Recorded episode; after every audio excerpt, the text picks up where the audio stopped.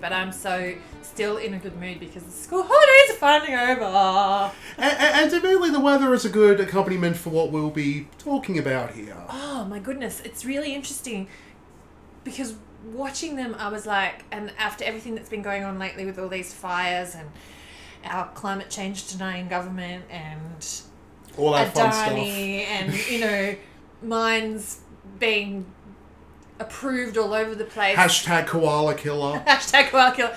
Um, I was like, and because they're set in Australia, I was like, we like, is this like a glimpse into the future? And I'm sure people even thought that at the time. Like the first one came out in '79. I, I, I- I just for context, we're doing the Mad Max trilogy Yeah, so- finale. So, yeah, first yeah. three movies. so we watched we watched all four, yeah. and we were gonna, but, but We'll- we've decided We'll, to. we'll, we'll, we'll get to Fury Road. yeah, as its another own. time. We think we think Fury Road deserves its own. Um, Yeah. own episode. Uh, um, um, p- partly because like I have a lot to say about that one, and also because I think we're kind of on the same page here. Not really getting the hype about. Yeah, uh, it's. Mm. I watched the I watched number one at the end of last week, and then I watched two, three, and we'll say four. We'll say Fury Road is number four. Um, in consecutive nights until last night, and after watching the first three, and then sitting down and just the first like three or four minutes of Fury Road, I was like, Uh, Wow. Hold, hold, hold up, hold up, hold up. No, no, just from just from just from the perspective of that, like the first three films, because we're talking 79, 81, and 84, I think. Yeah, would have been Something around that, that mid-eighties. Just the style of filmmaking in terms of like everything was so 80s. definitely, but also, excuse me.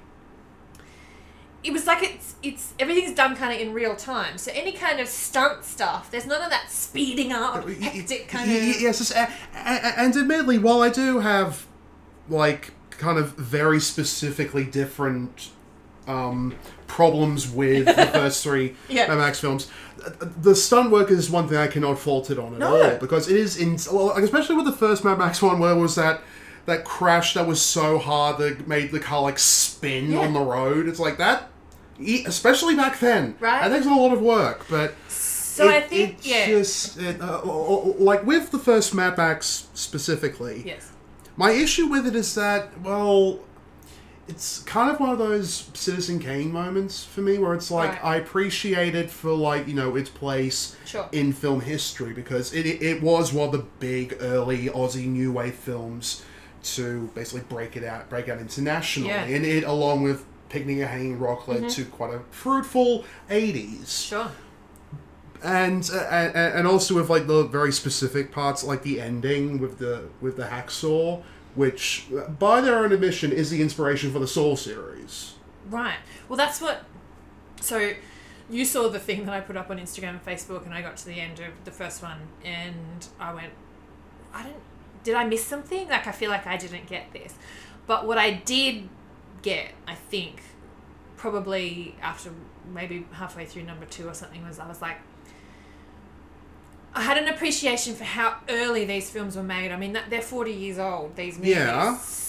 in essence. And I guess I could really see how many movies have drawn from, yeah, from these films. yeah exactly it's just, and uh, that's another thing I really can't fault him on Sure. Like all three films as they kept going like the aesthetic Mm. the kind of the world building around it just got more and more dense Mm.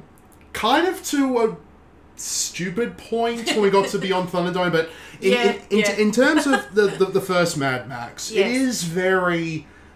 Well, you know, it's the starting point for that world building, and that's why everything kind of feels as humdrum as it does. It does feel humdrum, and I guess, like, for us, again, and we've talked about this before, it's very difficult for us to watch this properly in context because we've seen everything that came after. And so it would be difficult to understand for an audience what it must have been like watching that first one the first time at the time. Well, well, to an extent, I, I do kind of get that, but it's. Uh, I don't know. it's- And admittedly, I'm going into basically all these movies not being that big on like car action scenes. Okay. Or- or- or- like I genuinely do not care about cars. I take public transport and walk everywhere. Yeah. It's just I don't. Yeah. See, that's what also got me. I, I got to the end of the first one and I was like, so is this just the first Revhead film? Like, it just felt like an excuse to crash a whole lot of cars together. Like, that's what the whole and to get a lot of people in bondage gear. Yeah. Wh- wh- Which is fine, I'm happy with that. Just, which admittedly is like, a, and that's part of like what kind of you know fascinates me, at least looking at it in a historical Yep. context, because that whole kind of you know that leather bondage punk post-apocalyptic Yep. rural kind of almost cowpunk Yep. kind of approach to it. It is a very interesting idea, and it and I can definitely see why it caught on as much as it did. But Sure. how to put it, I feel like um, the relationship between the first Mad Max and the Road Warrior is kind of like the relationship between Star Wars and New Hope and Empire Strikes Back. Like the first one, people like to remember it as being like you know the big thing, but it's only with the sequel that it actually solidified as just yes, this is a solid thing. That's really interesting. That's a very good point. Very good point. I, I and I thoroughly agree because I did enjoy the second one so much more, and then I think I had a little bit more appreciation for the first one after having seen the second one. Looking back now, I I but at the end of the first one, I got I really did just get to the end of it, and not only did I go, I don't get this, other than that it seems an excuse to crash cars together and have people scantily clad, but also. And I know it was the late 70s, and I was born at that time, and I get that things were different, but fuck me, man. At the end, when they couldn't find, she goes, Where's the baby? I'd been saying for like five minutes, Where's the baby? Where's the baby? Where's your fucking baby? Why has nobody noticed that the baby's missing? I was losing it. And she finally just goes, Oh. And I'm like, What do you mean? You just wandered down to the beach and left the kid just sitting next to the car while dad was like under the hood? Who does that? Like, Yeah, yeah, oh um, man. the other thing that ties these three movies together, aside from the world building, is the conspicuous way women characters are treated. Yeah. Admittedly, uh, Well, uh, it- well, yeah. well, well, say for Max's wife, and I have to admit, it it is kind of nice coming home after a long day at work for some hot sax. that was the best. That, that was honestly like really damn cool. I like that. That's very good. It's just y- y- yeah, like And so 80s. Oh my god. yeah, th- that definitely works for me.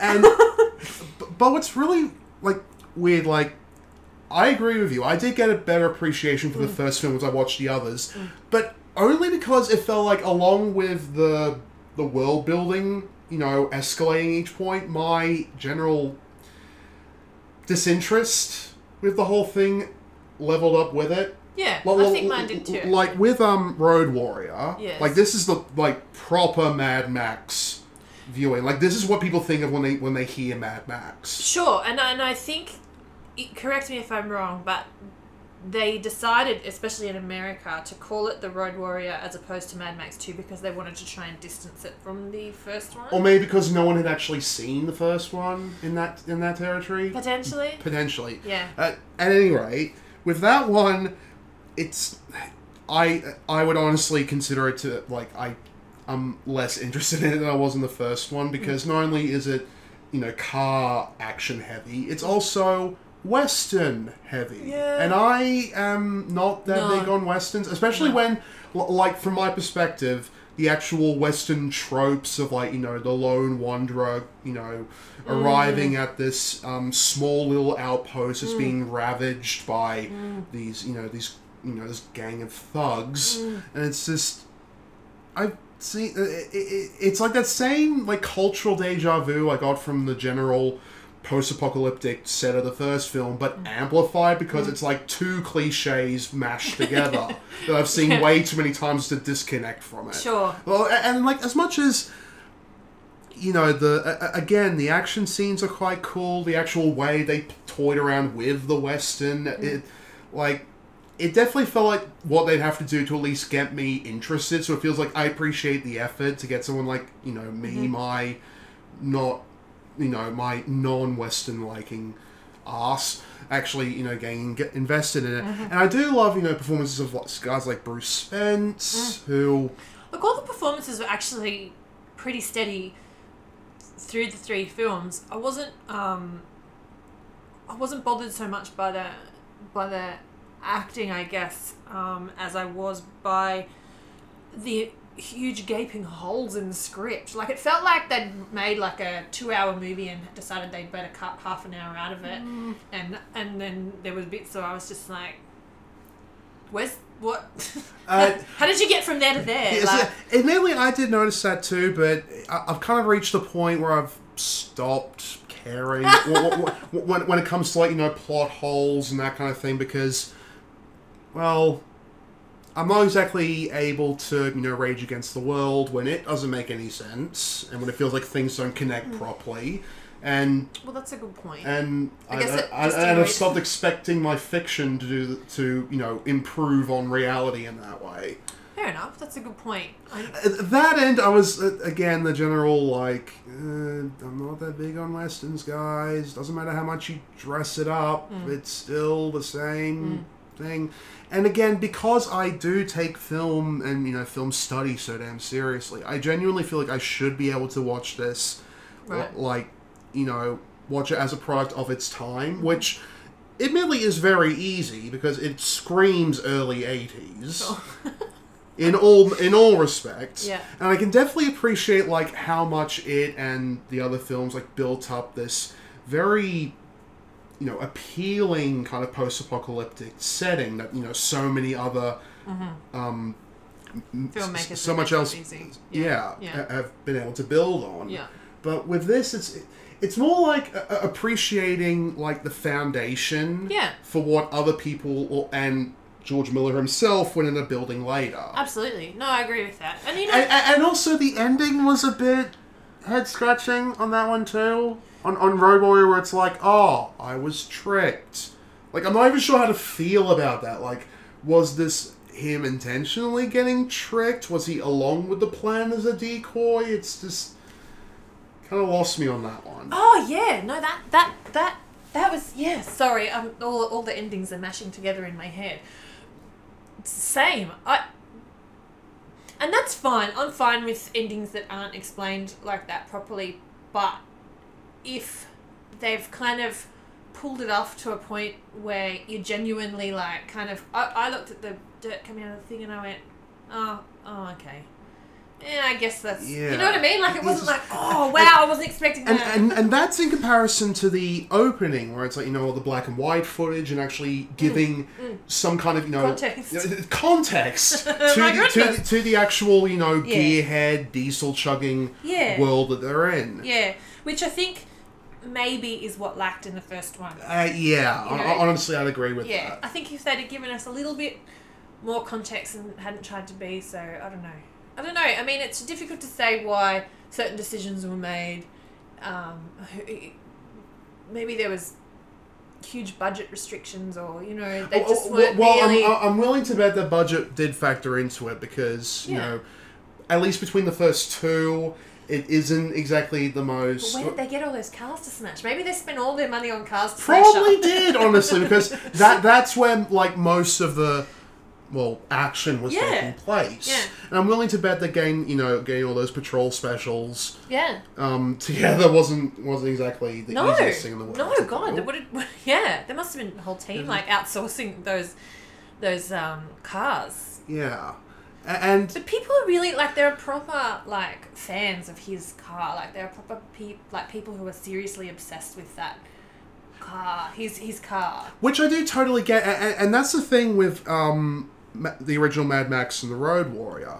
It's it's at least at the point where like I I'm not that into it, hmm. but I at least get the appeal. I get hmm. why other people will be into it, and again, I get how the world it kind of creates would spawn so much else. But don't you think like I was just I just spent the whole time going, if gasoline is such an issue. If the fuel to fuel these cars is such an issue, why is everyone driving V8s? Well, it's just s- see here's the thing. Um, one of the many many films that um built off of the Mad Max kind of formula was um I- I've mentioned in a previous episode um Wyrmwood Road of the Dead. Sure, yeah. Where it's basically Mad Max except there's also zombies and the cars Oh, are yeah. powered by Zombie blood, breath. Z- zombies breathing methane. Yeah, that's right. I honestly think that was a better idea because at least that Exactly. brought up how, all right, none of the gasoline will even combust. We need some alternative Yeah. form of things, and we don't exactly have all of the money and resources to go all renewable. So let's go with these literal walking fuel stations. Yeah. So. And that, and that, and that, and yeah. So what was? What do you think? Looking at the first three films, what do you think is the point of them? Well, as far as story, I think it it is all told in the original name, Mad Max. The idea of you know the, you know, trying to keep your wits about you know, when Right. the end of the world happens. Right. Which oddly enough is um, part of another Aussie movie that I'm pretty sure took some level of inspiration from this. Um, uh, these final hours, which Yeah, is which is about you know the sun burning the entire world, and basically because the world's about to end, everyone is pretty much just given in to their vices, Sure. just like you know, let's party to the end of the world right. kind of thing, Right, right. and like all forms of well, you know, ethic, you know, ethical treatment Sure. of others and morality is just gone. Okay. And I'm assuming they're trying to go for the same thing because of how um, Max's relationship with his um, uh, wife and child go Mm. in regards to that. Although again, just there's a specific term in um in comic book discussion groups Okay. called women in refrigerators or fridging, Right. which is basically the idea of what well the trope of a female character and something terrible happening to that female character, whether it's being attacked, sexually abused, killed, Yeah. for no other reason other than to give character development to the man mm-hmm. that she's attached to. And I it's feel like that's like ninety five percent of films. yeah, I know, you? right? I know. I know. It's, just and, and I honestly find it kind of weird that in that regard, and as we'll get into in Fury Road, that that entire approach is completely flipped on its Oh. head. But uh, all right, but before we have to get into that, we have to get into Beyond Thunderdome. Yeah, well, I was just about to say, I just. To, so to wrap up, because I think one and two kind of go together, and then three kind of starts does its own weird thing. But I just wanted to, um, number one, general feeling about it. It was alright, yeah, it's all right. and I and I It- it- and I'm a- sure it was um, a pretty cool concept at the time. It's honestly my um, well, what could be considered my favorite of the original trilogy Okay. because it because it, you know it's nice, it's simple, it Yeah. get it gets everything Yeah, together, yeah. and there's no you know genre deadness for me. No. like it works for me. Yep. Then then the so what- what is what's the second one? Um, Road Warrior. Road Warrior. Road Warrior. Um, that well Lost- made, but not my thing. yeah, it Yeah. lost me for the first probably the first act, I guess. I was a bit like, what? And I was not like Max's character. I guess flaw and development was kind of annoying me. Like I It is get- very man with no name. To- Yeah. To, the point where he's literally called the man with no name yeah, at one point. Yeah, and I was a bit, I don't know, maybe character development wasn't such a thing in the early 80s. Like, it was Or, just, or wasn't so much of a focus for these movies because Yeah. it's a lot more about the world that they Sure. inhabit rather than the Yeah. individuals in yeah. it. And so his lack of talking and stuff, and kind of, like, I get he's supposed to be like that because he's, but then he was also a bit, like, like Mel's good, he was pretty good in these, like, but I still feel like there was, it was a bit too, like, there was, it was expressionless, It's, emotionless. just- it was it's really weird thinking about those movies and thinking that Mel Gibson, of all people, can't Yeah. pull off crazy. it's really strange thinking about that. Right? He became more Mad Max after he Later. stopped doing Mad Max. yes, that's very funny. So I just found it a bit. Uh, I was just dr- I was dragging myself through it, but then when they got to, um, he got inside the gas pump place. Yeah. Um, and he oh he'd gone to get the rig, and he brought it back for them, and that whole thing was a bit like. Again, I was I, I was like, this- this doesn't make sense to me. This plan doesn't make sense to me. But anyway, fine. That's what they decided to do. He brings back the rig, and there's one scene where one of the main guys in that crew standing on a platform and he's calling out to the mechanic who's just had a look at the rig to ask him what's wrong with it. and he relays it, they relay it through the through the guy in the middle.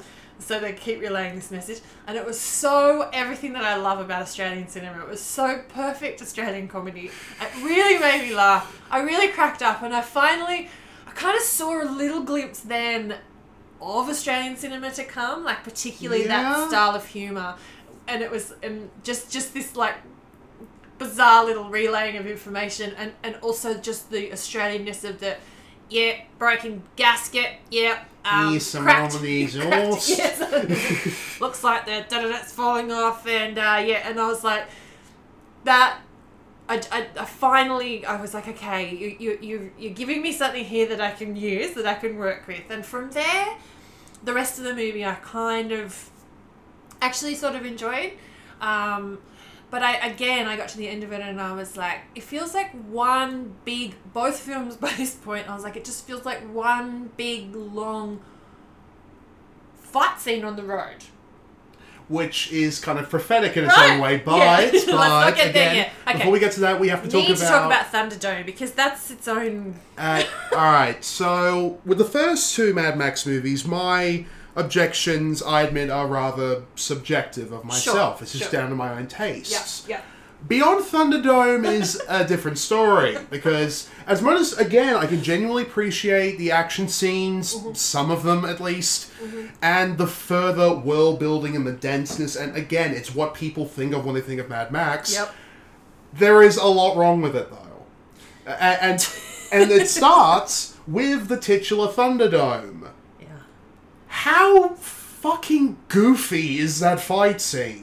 It looks like something out of an like a '90s Nickelodeon kids game show, Or like, a like one of these physical challenges. Like I, I, I honestly expected them to just get covered in like Nickelodeon Gak at the end of it. Yes. It's like slime dripping Yes. down them. Or a Cirque du Soleil performance. Like, yeah, it really is like that. And it's just, and between that, the kind of weird way that um Master Blaster kind of you know pull off the helmet and reveal he's an innocent, which Yeah. is quite un Mad Max compared to everything else in here, and also the Yeah. what I can only call Robin Williams in Hook yes! trying to be leather punk. Yes! It's just with stuff I feel that. like Hook just took that whole. It was almost. It was almost the exact same setting. I feel like they used the same set and everything, the same kids. It was extraordinary. Yes, it's- uh, and and but between all of those, there's a very kidified tone to this whole thing. Yeah, what's with that? I might have an explanation for that. Okay. Good. Uh, my theory is that this film was basically a soft pilot for a kids' cartoon. you reckon? Yeah, but here's the thing. As much as Mad Max 1 and 2, what with all the violence and the swearing and the abuse of women, um, might not qualify as a kids' cartoon, the 80s were full of weird adult films being turned into kids' cartoons. And, Ro- and TV series. like Robocop got a Yes. cartoon, Rambo got a cartoon, Conan the Barbarian got a cartoon. oh, okay. Yeah. So Wow. it honestly felt like this was like leading into that. And because it is so insanely like kidified and tone deaf and thinking Tina Turner needs to act at any point. Weird, right? Well, like, like how to put it, her performance here is even more awkward than her acting like she loves Ike. Yeah, okay. Yeah, Well, That's saying something. Yeah, I know, right?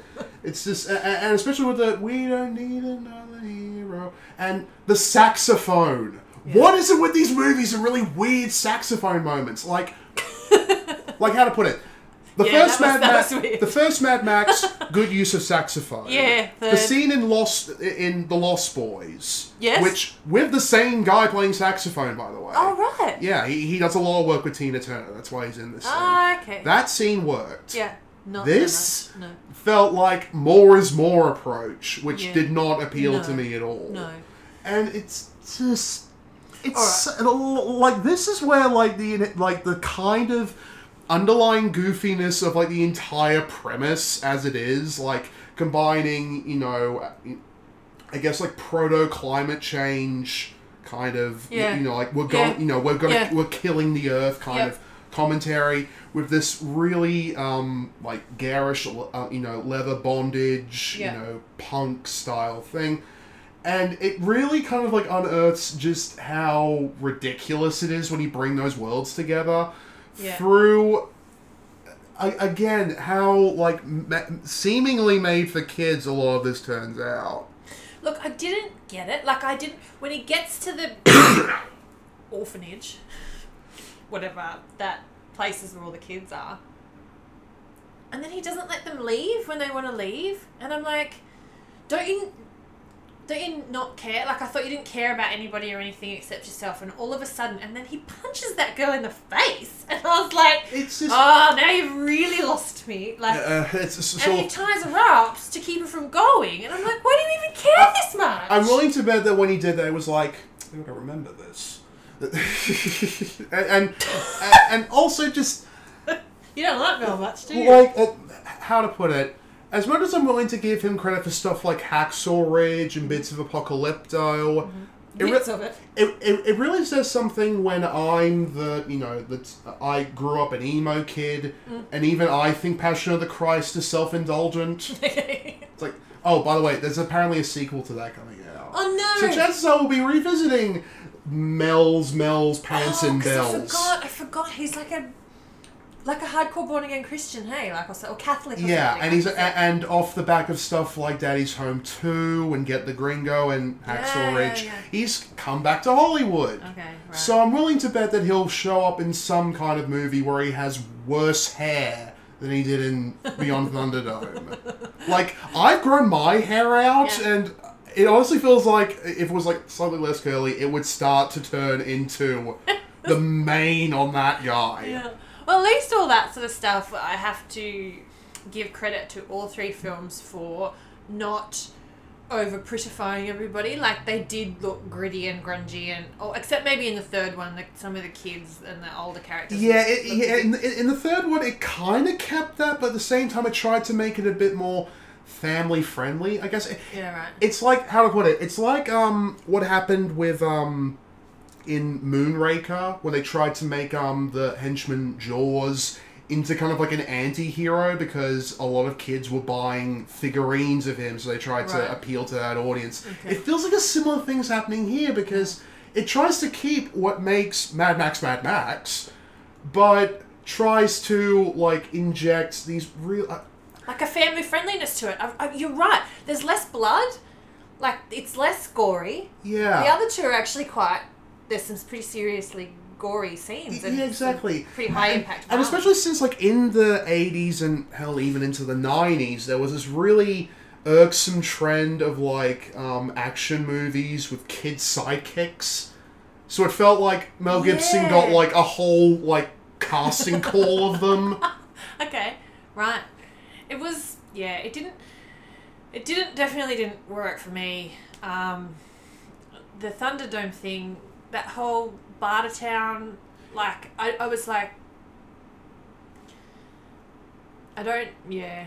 It kind of makes the title make a weird kind of sense because I definitely do want to get beyond the bloody American Gladiators level shit that was happening in that scene. Yeah. Like especially with just like all of them like poking like weapons out through like the bars and Yeah. stuff like that. It's Yeah. just, It's just bizarre. it really feels like a video game. Oh, and then when it feels he like just a really weird video game. And then when he just he cut the ropes, and I was like, well, if you can just do that, then what's the point of having them in the And, first place? oh, um, what I was saying about um before about not caring about you know plot holes. Yeah. Okay, again, Beyond Thunderdome's kind of an exception. We don't have any rules here. Oh wait, we have one rule: you must kill. Like, yeah, yeah, yeah. wow. Yeah. You, that, Yeah. That's like as fun as that announcer was. He was. As was fun great. as he was, he was probably like my favorite part of the whole movie. Yeah, was really honestly. cool. Yeah. As fun as he was, even he couldn't make the whole thing any less ridiculous. No, he he again. He was. I, I was starting to see just that that the tip of of some other characters I've seen in Australian films, like, and I can.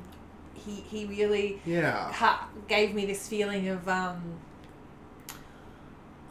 I don't know, like other stuff I'd seen, other Australian Yeah, films. yeah, it's just sort of like a Yeah, it's just like honestly, all three films kind of feel like like lumps of Yeah. that someone else is meant to like refine Yes. and actually build something with. Yeah. And, and, and, like, and that's not to discredit what everyone in these films have done. Like even beyond Thunderdome, I can agree that like as someone who really loves like world building and like uh, you know movies existing in their own little pocket universes, I really do appreciate the way that like it got denser and denser as it went on.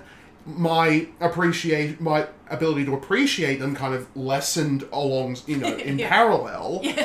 But at the same time, like these aren't even beyond Thunderdome, as much as it is the most flawed of the entire series, not just the trilogy, easily the most flawed. Mm. I can still, like, how to put it? If someone came up to me and said that Beyond Thunderdome was their favorite Mad Max movie, even today, I could understand why because mm. even knowing how many films would follow up from it, it is honestly the most unique out of the trilogy because it because it is so mishmashed and kind of fucked up in its actual like cohesion and making sense and all of that seemingly meaningless shit as Yeah. far as like what some filmmakers seem to think apparently Yeah. but yeah. I don't know. Like I, I actually enjoyed it from a p- sort of just it was it had enough sort of going on that I was like, oh yeah, like you know this is this is pretty good. I have to say, um, Angry Anderson saved it for me.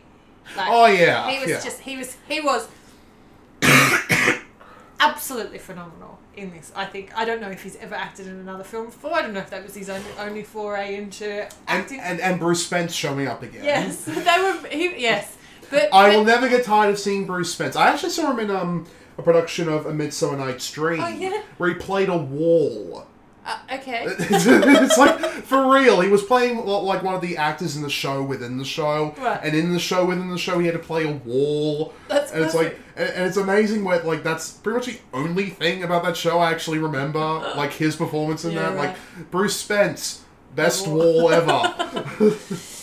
Well, all right. Well, I think we've probably. Is there anything else you kind of really want to get off your Um, chest? uh, I'm anxious to go to the next one. Actually, Yeah, okay. So. all right. Alright, so Mad Max trilogy, some of it's good, some of it not so good, but it's one of those, all of my objections to it, well, okay, most Yeah. of my objections to it are just based on my own personal taste. Sure. And, and knowing what George Miller would go on to create, even outside of Mad Max, Yes. it is quite fascinating to look at you know these movies not you know not just as a part of you know the bigger Australian cultural landscape but also the world because Yeah. you've got stuff like you know Worm Wyrmwood Road of the Dead and Borderlands Yeah. and Yeah. um what was it that movie Doomsday which is basically Beyond Thunderdome except even Yeah. dumber somehow it's like st- stuff like that it, it is quite fascinating to look as someone who is trying to learn more and more about you know the older Sure. bits of film history And, and from that perspective, I'm kind of, as an Australian, I'm kind of proud of them in that way because I'm like, well, obviously, this is, these are important from that perspective. They've set off, you know, a whole bunch of stuff from other countries. Um, for me, they were enjoyable enough. I think if you were into cars, um, oh yeah definitely you would absolutely love these movies. especially sure- since all the cars are like real Yeah. Yeah, yeah, and and some of the um, mods on them, even from a non-car head perspective, I was like, that's pretty cool. know? yeah So there's that um, aspect of it. I did think that the stunt work was phenomenal because probably most of those, well, all of those stunts would have been done for real. There's no CGI, nothing, yeah nothing sped up or CGI about that. So from that perspective, also, um, I think that they've they've done really well.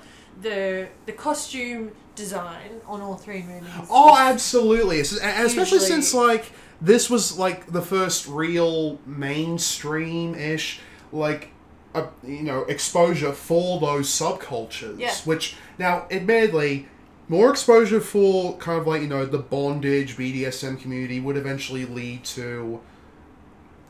I really hate bringing this up in relation to BDSM, but it, it, it's so mm. fucking disinformative. It keeps being mentioned in those circles. So like Fifty Shades of I Grey. knew you were going to say that. Yeah. Yeah. Or to be more, ac- but on that same token, it just as easily could have led to stuff like Secretary or The Duke Sure. of Burgundy. Sure, you know, sure, actual good movies. Yeah, or yeah. ac- screw that, actual movies. Actual Full movies. stop. yes. Yes, exactly.